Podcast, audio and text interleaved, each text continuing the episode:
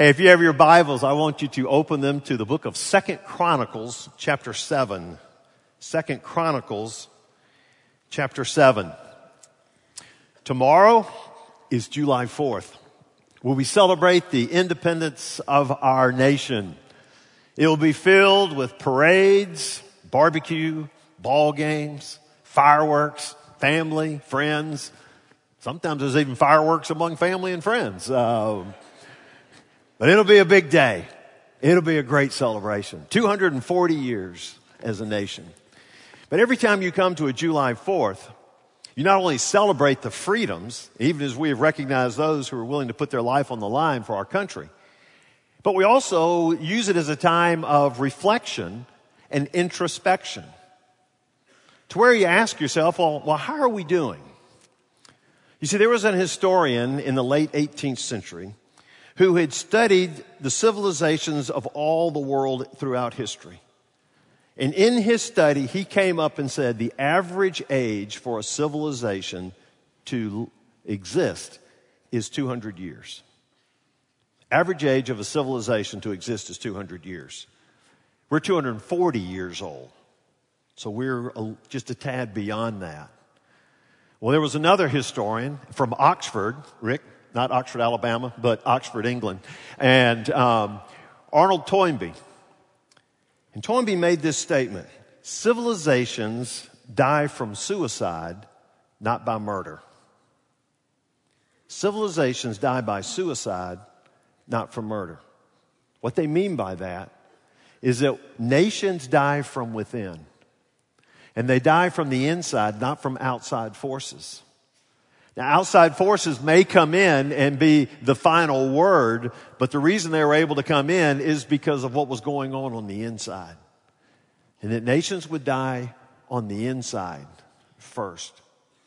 So when we take a look at our nation and begin to see that we're 240 years of age, most civilizations go about 200 years.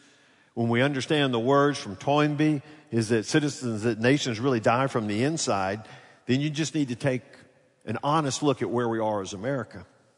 And what we see is we see evidences daily of an erosion of our society and the slow destruction of our Judeo Christian civilization. Just some examples. Our government leaders from the top down seem to be making decisions that are crippling us economically and stripping away incentives to maintain the strong biblical work ethic that made this country great. Our government leaders seem more concerned with enacting laws that are based on empathy rather than the Constitution, which has governed us since 1789.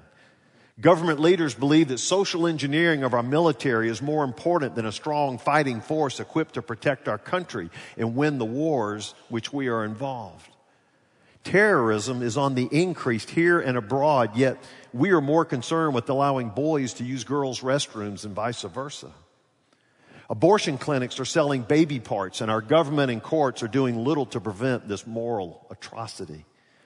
There's a continued push to destroy the traditional family, and marriage laws have already been rewritten and no longer restricting marriage to a man and a woman.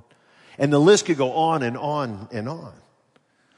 But what you gain just from that small list and then additional list are the basic tenets of the Judeo-Christian teachings that form the bedrock foundation of our nation are being systematically dismantled. The Judeo Christian civilization, as we have known it, is being destroyed. I just finished reading a book that was entitled God and Churchill How the Great Leader's Sense of Divine Destiny Changed His Troubled World and Offers Hope for Ours. It was a fascinating book about Winston Churchill's leadership and the correlations of Europe in the 1930s and the rise of Adolf Hitler and our world today. Let me just quote some passages from this book. He says, while the cultural elites, aided by the national press, are busy destroying the foundations of the civilization that made us the greatest nation in history, proponents of other worldviews and belief systems across the globe are zealously advancing their own causes and are committed to spreading their ideology to every nation, just as Hitler was in the 1930s. we face once again the issues of internal decay and a fierce set of external adversaries who are fueled by ideology that at the very moment Christian democracies seem rudderless in a sea of doubt and ambiguity. And he says, as we forget who we are and where we've come from. I'm going to stop right there for just a moment and just intersperse my own opinion here. Um, I feel sorry for our younger generation because you're really not being taught history. Oftentimes in the schools, what you're being taught is a revisionist of history to where they take out really the Christian underpinnings of who we are as a nation. And you've gotten such politically correct uh, type stuff that it's just hard for you to understand really the history we have.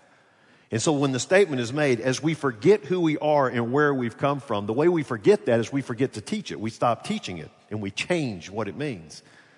And he says, when this happens, a great void is being carved out in the soul of the West. And many other belief systems are seeking to fill the vacuum. That's pretty strong. What is happening is the soul of our nation is being carved out. And whenever you carve out, that means there's a vacuum there. And something's going to fill that vacuum. And there are other belief systems, other ideologies that are coming in to try to fill that vacuum in our nation. And to take a ideology, to take a soul of a nation that has been responsible for 240 years of the greatest prosperity and the greatest growth and technological advances known in the history of man, and to take that and remove that and then let other belief structures come in that have failed over 5,000 years of recorded history. That's what's taking place. And so what do we do? Well, you know, each night we watch the news and probably halfway through it, you're throwing your remote at the TV or you're hollering or screaming or you're getting depressed and say, quickly, get to Andy Griffith, uh, change the station. And, and we just feel hopeless and we just feel powerless. So what do we do? Well, what we do is what people have done throughout the ages. And that is you turn to the Word of God. And as a people and as believers, that should be the first thing that we turn to is what God's Word says. And so you come to Second Chronicles. Second Chronicles 7 is an oft used verse whenever you come to a July 4th. But I want to put it into context so maybe we can get a better understanding as to what is going on. There was King David, and Israel to, rose to prominence. When he stepped away, there was Solomon, his son, and it got even greater prominence. And God blessed Solomon and he gave him wisdom and he gave him riches and prosperity. And he says, I want you to be the one to build my temple. And so for seven years, Solomon built the temple. And in chapters three, four, and five in Second Chronicles, it describes how the temple was built in all of its furnishings. And then when you get to chapter six, the majority of that chapter is a prayer of dedication that Solomon made, and he prayed for that temple. Then you come to chapter seven, and chapter seven talks about the celebration they had. It talked about the feast that they had. It was the feast of the tabernacle. They had sacrifices, and then they ended with a solemn assembly of people on their faces praying to God. And then you get to verse 10. And I want you to look, Second Chronicles chapter 7, verse 10. And this is at the very end. It says, And on the 23rd day of the seventh month, he sent the people away to their homes, joyful and glad of heart for the prosperity that the Lord had granted to David and to Solomon and to Israel, his people. Everybody showed up for the big dedication. And after they finished the dedication, they walked away and had joy in their hearts and they were glad. And what were they glad about? They were glad because their leaders, David, Solomon, had been blessed by the God and they were thankful for the prosperity that God had poured out on them and to Israel and its people. So everyone is feeling good. I mean, things are going great. Our leaders are right there where God wants them to be. We're being blessed. I mean, God's just pouring out blessings over and over on us. And we are joyful and glad of heart. And everything's going good. Hey, but the hits just keep coming. Look in verse 11. In verse 11, it says, Thus Solomon finished the house of the Lord and the king's house. There were two building projects that he had. One was the temple, and the other was his house or palace that he had. It took seven years to build the temple and 13 years to build his house. Okay? Total of 20 years of construction projects. And so when you get to verse 11, he says, Thus he finished the house of the Lord and the king's house. So all of this was complete. Then look what he says. All that Solomon had planned to do in the house of the Lord and in his own house, he successfully accomplished. Is there anyone here in construction who has ever built something that was totally 100% successfully accomplished just like you wanted it? No, he did. In the temple and in his house. 20 years of building projects. He says, everything that I've done, everything I've attempted has been successfully accomplished. And then look at verse 12. It just keeps getting better. Then the Lord appeared to Solomon in the night and he said to him, I have heard your prayer and have chosen this place for myself as a house of sacrifice. The God of creation has said, I've chosen this place you built to be my place and to be a place of sacrifice. Let's just go home and rejoice. I'm telling you, this is great. People are joyful, hearts are glad, prosperity is reigning left and right. This is good. And Lord, thank you for that word. But before you roll over and go back to sleep, Solomon, verse 13. When I shut up the heavens so there's no rain, or command the locusts to devour the land, or send pestilence among my people. Now, if that's not a Debbie Downer, I don't really know what is. What's going on? I mean, hold on. I mean, everybody's joyful, glad of heart. We got prosperity. Everybody's happy. This is good. I did the buildings, accomplished exactly what I wanted.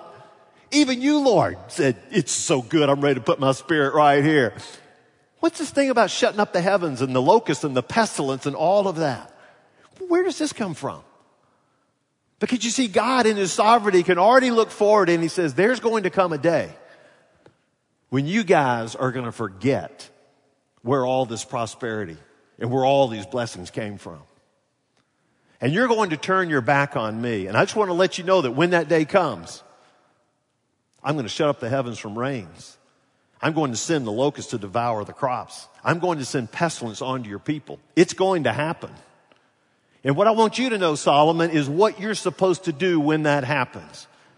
You're in the happy time right now. You're in the happy zone. But there's going to come a day when the happy zone is going to be no more. And you got to know what are you going to do about that? And what are God's people to do? Well, if we're realistic today, we are not in a happy zone in our country. And so the question is, is what are we supposed to do?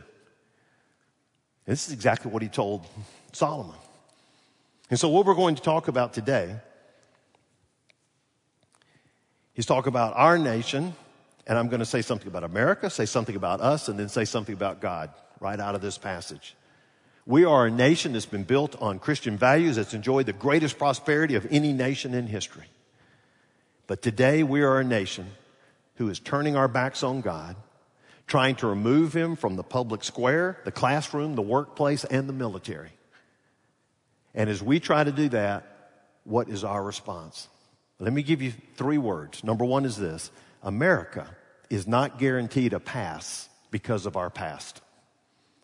America is not guaranteed a pass because of our past. Just because we were founded on Christian principles does not mean that God will not pour out his judgment on us, nor will he turn his face from us. God does not need America. America needs God. Now, I think, and this is just, this is kind of, this just keeps coming up to me, is that we're proud to be an American. I'm proud to be an American. And I think that we should be the world leader. And, uh, and whenever someone gets elected to be president, what do they say? You are the what? Leader of the free world. All right? We are to take positions of leadership. And our country needs to do that. And we, and that's good. And we need to have pride in that. But I think as a believer, what happens is, is when we say our country needs to take leadership in those areas, we also think that we've taken leadership in essence in the sovereignty of God. And that we've taken leadership in God's plans being worked. And that God needs America. Because you see, God says that, that the gospel will be shared with every people group, Every tongue, every tribe, every nation will hear the message of Jesus Christ. And when that happens, Jesus Christ himself will come back for the second coming to gather up his church and then final judgments take place and on and on. And we look at ourselves as saying we're the instrument to make that happen. And so we began to sit back and get kind of prideful at times and say, poor God, he's up in heaven wringing his hands and say, oh my gosh, if America falls through the crack, how am I going to get this worked out? Let me tell you folks, he doesn't need us. He doesn't need us. Daniel chapter 2 verse 21 says God changes times and seasons. He sets up kings and he deposes them. He set us up as a nation. If he wants to take us down, he can take us down. And guess what? His plan will still be worked out. It's just that someone else gets that joy of, of that. Africa, there's some amazing things going on over there, some fires of evangelism that are burning there. China, what's happening over there is incredible.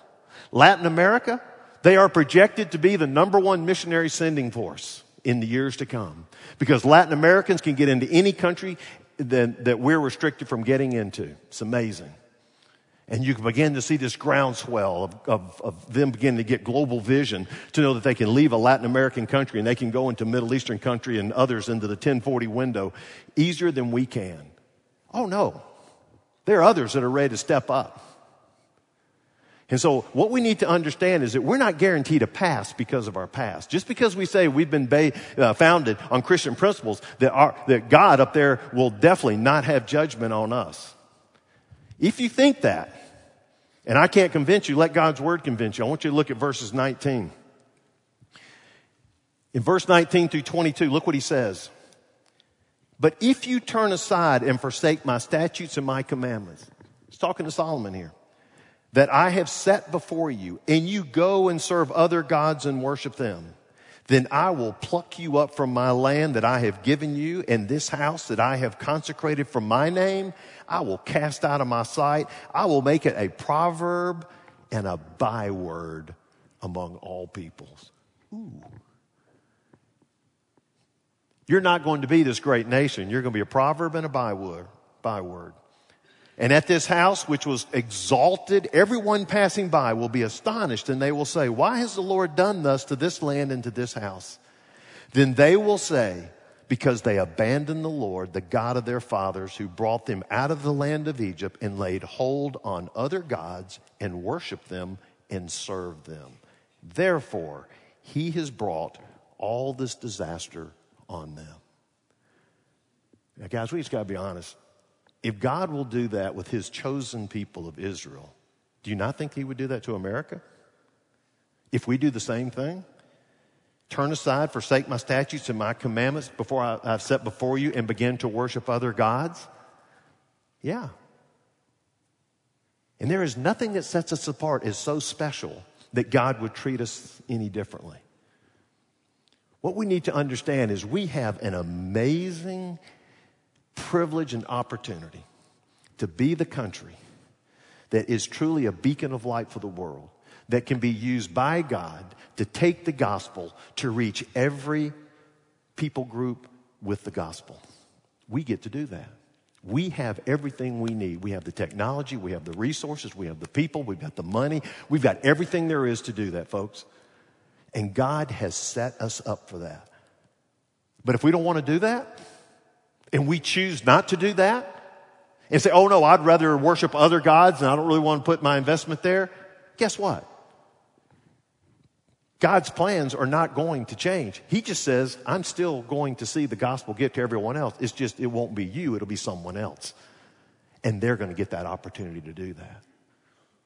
And not only do you lose that responsibility, you also lose the blessings that come along with it. And he says, I'll just turn those and I'll just go somewhere else to be able to do that. We can either choose to be a part of advancing God's kingdom and be in the middle of what he's doing and receive the benefits of following him and his commands, or we can turn forsake his statutes and commands. We can serve other gods of sensuality, selfishness, materialism, and hedonism, and see what happens from there. For our country, we don't get a pass just because of our past. You say, wow. So what do we do? Well, that's where the second point, that's believers. That's us. Believers are to prepare their lives and pray for spiritual awakening.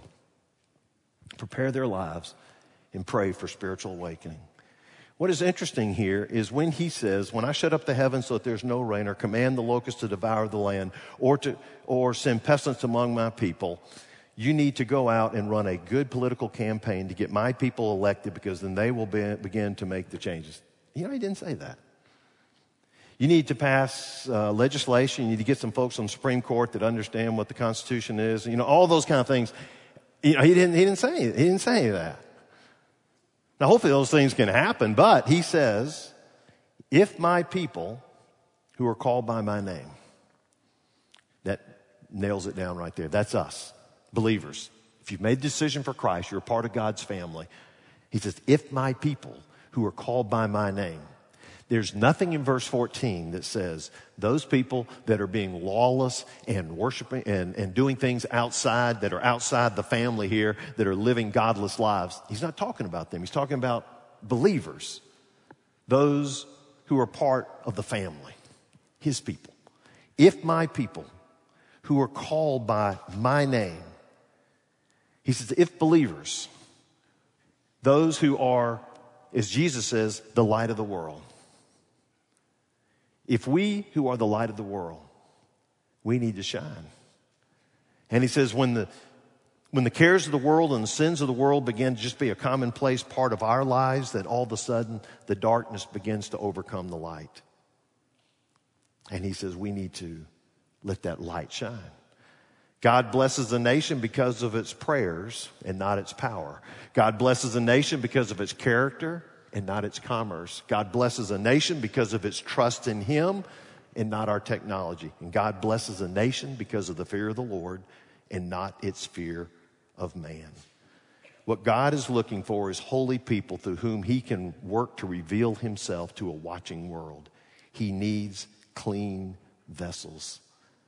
You see, you don't have revival by seeking revival, you have revival by first seeking God. And too often we talk about and say, we just need revival. We need a spiritual awakening. And I agree with you on that. But listen, folks, let's don't just sit there and say, hey, we need a spiritual awakening. What we need is we need to first seek God. And when we seek God, then all of a sudden that revival begins to take place in our lives. And then all of a sudden, unregenerate people begin to see what's happening in our lives. And then you begin to see this huge spiritual awakening on there. It starts with a personal, intimate walk with the Lord. And so, what he's telling Solomon to do is when those days come, I need for my people who are called by my name to do four things for us. Number one, he says, is humble yourself. Humble yourself. That means to subdue your pride and recognize your dependence on God. If my people who are called by my name, if my people who are called by name will humble themselves a willing acknowledgement of your need for God's mercy and for God's grace. We're good in America to teach about independence, and I like that. I like to be, you know, whether it be self, uh, whether they call it self-made man or whatever, which I know there's a lot of things that goes into a person becoming a man or being a strong woman. But it, it you know, talks about, you know, we want to be independent. We want to, we want to work hard. And, and sometimes we are too self-sufficient we need to understand that we need to be totally dependent on God. And so when it says you humble yourselves, it means that each one of us says, I need to subdue my pride and recognize a total dependence on God. And, you know, from God's standpoint, He may have us right where He wants us. And that is when we look at our nation and look at the direction we're going, we're saying, God, I don't know how this can work out. All I know to do is to come to you. And He says, Good, that's what needs to happen. He says, so the very first thing that your people knew is they need to humble yourself, and then second is to pray. And when we say pray, that means to acknowledge sin and to plead for God's mercy. You acknowledge the sin that's in your life, and then you plead for God's mercy. And say, God, have mercy on me, a sinner, and have mercy on our nation. And I pray you remove your judgment on myself and for our nation. If you do any type of study on spiritual awakening, it always preceded by a huge prayer movement where people are praying and lifting up God and they're lifting up, they're lifting up His name and they're praying and they're asking for there to be forgiveness in their hearts. And there were two great awakenings in the United States over our history, and both of those have been preceded by prayer. There have other been smaller breakouts of awakening. It's always been started by prayer. The very first uh, great revival, I guess, in the New Testament was through prayer. Jesus ascended to heaven. The apostles, they came together and they prayed for 10 days. And of praying for 10 days, Holy Spirit came upon them. They stood up, preached a sermon, 3,000 people were saved, and boom, the church was jettisoned. Prayer is where it all begins. And that's very interesting is that, uh, and you probably won't get this in your history books, but our founding fathers sensed the need for humility and prayer in view of the monumental struggle when we were engaged with Britain. And so the First Continental Congress called for a day of public humiliation, fasting, and prayer throughout the colonies on July 20th, 1775. This is when the war first broke out against Britain. And when the war first broke out, they were calling for the whole nation to come together, all the colonies to come together and to pray. James Warren wrote Samuel Adams, and he says, three millions of people on their knees at once, supplicating the aid of heaven is a striking circumstance and a very singular one in America. May the blessings of heaven follow in answer to our prayers. Wow. First Continental Congress saying there needs to be a day of humiliation, fasting, and prayer because we understand that it's only through God that we're going to be able to survive as a nation. So he says, humble yourself, pray, seek God's face. Seek God's face. Whenever you see in the scriptures where you seek God's face, it's a phrase used in desperate situation in which God is the only possible hope for deliverance. And so he's telling Solomon, these are desperate times. You need to call on all the people, humble themselves to pray to seek my face, to seek my face, to seek my presence to be the motivation, the purpose for every activity of life is to where we come before God and say, You are my source. You are my strength. I want to seek your face, not just have a little five minute devotion. I want to seek your face daily. And we come to you on our knees, falling before you and saying, God, we need you. I need you in my life. We need you in our country. And then the last thing he says is to turn from your wicked ways a complete change of direction away from sin and toward God. So, Solomon, when the rain stops coming and the locusts are coming on the fields and pestilences with everyone else has hit all the people, this is what you want to do humble themselves, pray, seek my face, turn from their wicked ways. That's what he's called to do. Now, folks, every one of us can do this and where we may feel powerless at times, whether it be in a ballot box or anything else, we can do exactly what God told us to do. And we can humble ourselves, we can pray, we can seek His face, we can turn from our wicked ways. You say, well, when all that happens, what will happen? That's the final word. That's God. and that is that God responds to the prayers of faithful believers. At the end of verse 14, he says, Then I will hear from heaven and will forgive their sin and heal their land. Then I will do this. And God's response, He says three things, just lays it out here. He says, I will hear your prayers, I will forgive your sins, and I will heal your land. That means withdraw judgment, and there'll be a powerful movement of God's Spirit. There's a promise of Scripture that if we will do that and we will pray, then He will hear our prayers. And then forgive our sins, heal our land. And I would think that most everyone here says, God, we need some healing to take place in our land. Then I would say we need to do exactly what God says here humble ourselves, pray, seek his face, and turn from our wicked ways. And look, look what he says in verse 15. He says, Now my eyes will be open and my ears attentive to the prayer that's made in this place. Okay, now. Now I'm going to. Now my ears are open, eyes are attentive. I'm all over this. And so, what does this mean? It means the healing of our nation is dependent on a repentant attitude of the believers here in our nation. Now, what this does, and it's a very uncomfortable verse, Because what it does is it keeps us from pointing fingers at everybody else out there and saying it's their fault, their fault, their fault, their fault. When actually, what God is saying is that you need to turn it inward and say, if there are things going on that you're disappointed in and it's not going the way it needs to go, guess what? It starts with us. And we need to pray and be before our Father and get our lives right. We are a kingdom of priests, we are the light of the world. And so that light needs to be shining. And he says, let's start right here at the house of the Lord. Let's start right here in his house that was built for prayer. And I want you to think about this. Our hope is that a supernatural visit of God would take place in our country. Envision what it would be if God could get with his people and his people would humble themselves and ask for healing for our land. Picture what it'd be like for millions of people all over the land praying for his will to be done in our lives.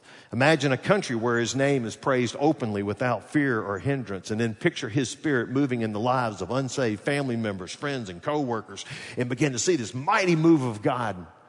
It can happen. And today, July 3rd. There are churches all over our nation that are participating in what is entitled Call to Fall. A call to fall. A call to fall on our knees before Him. A call to humble ourselves and to pray for ourselves and for our nation. And there's nothing I can think of on our nation's 240th birthday that would be more in keeping with our founding fathers and more in keeping with what God's word says, and that is that we fall on our knees and pray. And that's how we're going to come to the close of our service. Is I'm going to ask every one of us in here in just a moment if you're physically able to go to your knees and to pray. For some of you, you may want to come and just kneel right here at the altar. For others, you can kneel at the pew, you can kneel in the aisles. But if you're physically able, I'd love for us to humble ourselves and to go to our knees and to pray. And then as we begin this time of prayer, I would like for you just to pray out loud. You may want to, you may be in a group of people and y'all can pray together. You just may be by yourself, just lifting up a prayer. But pray for yourself and pray for our country. And if we're really serious about this and really think that, you know, America has a great purpose that we feel like that God wants us to carry out, then we need to get serious about praying and get our lives right and then pray for our country and pray for the decisions that are being made. And that again, we can honor and praise His name. So we're going to, I'm going to ask you to do that.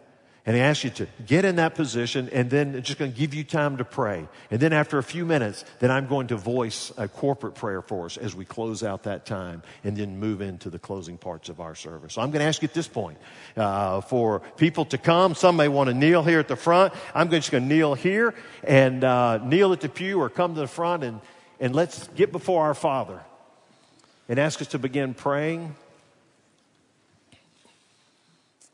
And think about what Second Chronicles 7:14 has said.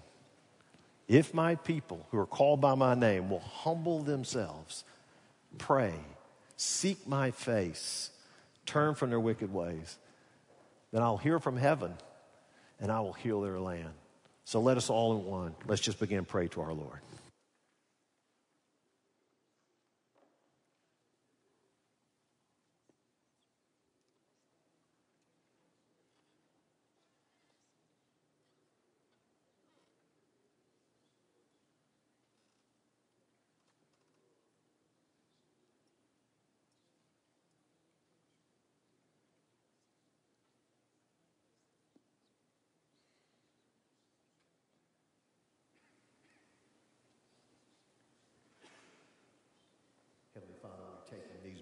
as a church to be on our knees and on our face before you, humbling ourselves, knowing, Lord, that what is most important is that we as believers, your family, be right in our walk with you.